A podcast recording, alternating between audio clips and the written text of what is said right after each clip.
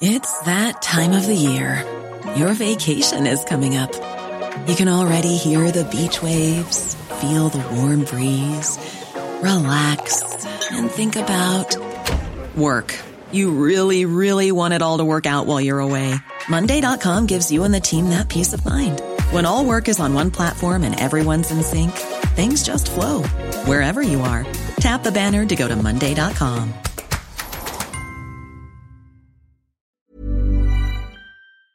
Hi, I'm Lawrence Dallaglio, host of the Evening Standard Rugby Podcast, brought to you in partnership with QBE Business Insurance. The show is available to listen to now and right up to the end of the season when the winners of the Champions Cup will be crowned at Tottenham Hotspur Stadium and the fight for the Premiership title will be decided at Twickenham. QBE is one of the world's leading insurers and they will help your business build resilience through risk management and insurance solutions. Subscribe and download now wherever you get your podcasts. Thanks for listening. ES Audio. From the Evening Standard in London, I'm Mark Blunden, and this is The Leader.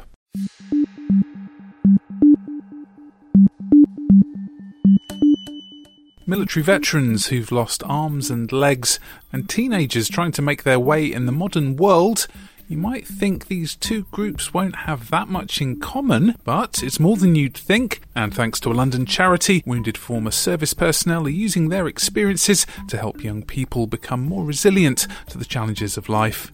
It's called Making Generation R, and it's a collaboration between Blesma, the Limbless Veterans Charity, and the Drive Project. Here's a snippet from a recent session held at Sadler's Wells Theatre in Clerkenwell. This is Dan Richards, now a project manager and competitive cyclist from South London. Why does anyone want me? What do I need to do to get by in this life? I'm living on all my savings. I can't get a job. No one will give me a job. I've got no money.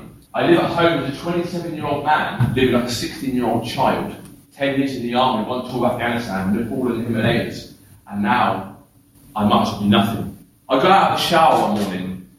That morning, mum and dad went to work, and I saw my reflection in the mirror, slightly overweight, unkept, long hair. What I really got to look forward to.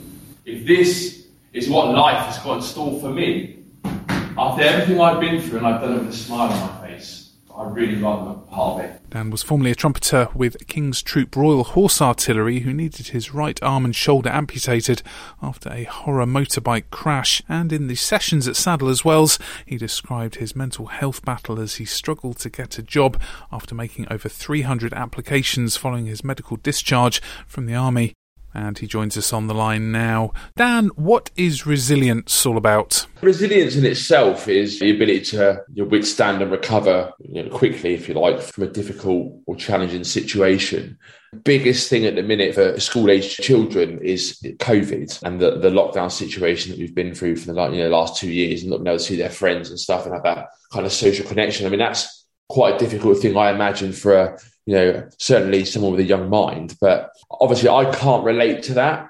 However, what I've gone through and what I've been through, and indeed all the other people on my course have been through, you know, you know with our loss of limbs or, or whatever the case may be, I'd like to think and hope that that we able to take from that what, what we've learned and, and how we've come to terms with our adversity and how they might be able to sort of take bits and segments from our stories and, and apply that to themselves and, and, rebuild from a challenging and difficult situation. And so, who are the sessions aimed at? Here's Jon Bryant, Blesma Chief Executive, who's a former Army Air Corps colonel. Those audiences are primarily youth, children, university students, but we've also broadened it out into military audiences and also since COVID, first responders and the NHS, the purpose of which really is to use their stories of overcoming adversity to give people the benefit of their experience, if you like, in developing resilience. Where's the intersection between your members' experiences and what they can teach young people? The entry level criteria for Blesma are very demanding. You have to be a veteran, you have to have suffered the loss of a limb or the loss of use of a limb. And those are hugely shocking, hugely traumatic experiences and our members take those experience and how they've overcome adversity in order to give examples to others of how of, of, how that has been of value to them and what they've learned. What we're not doing, absolutely not doing, is going into a room and saying, "Well, if you think you've got problems, imagine this." Because whatever your issues and your problems are is down to you. And what is stressful or what is difficult or what is causing you angst is up to you and not up to anybody else. So it's not a it's not a direct comparison. It's more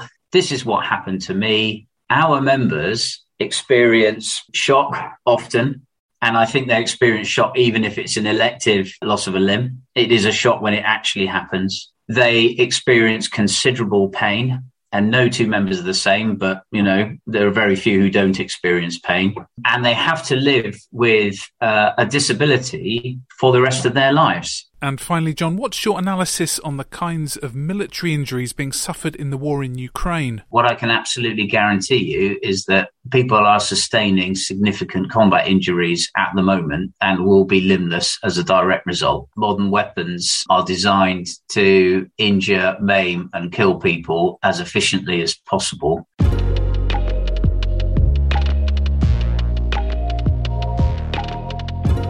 There's more news in the Evening Standard newspaper and online at standard.co.uk.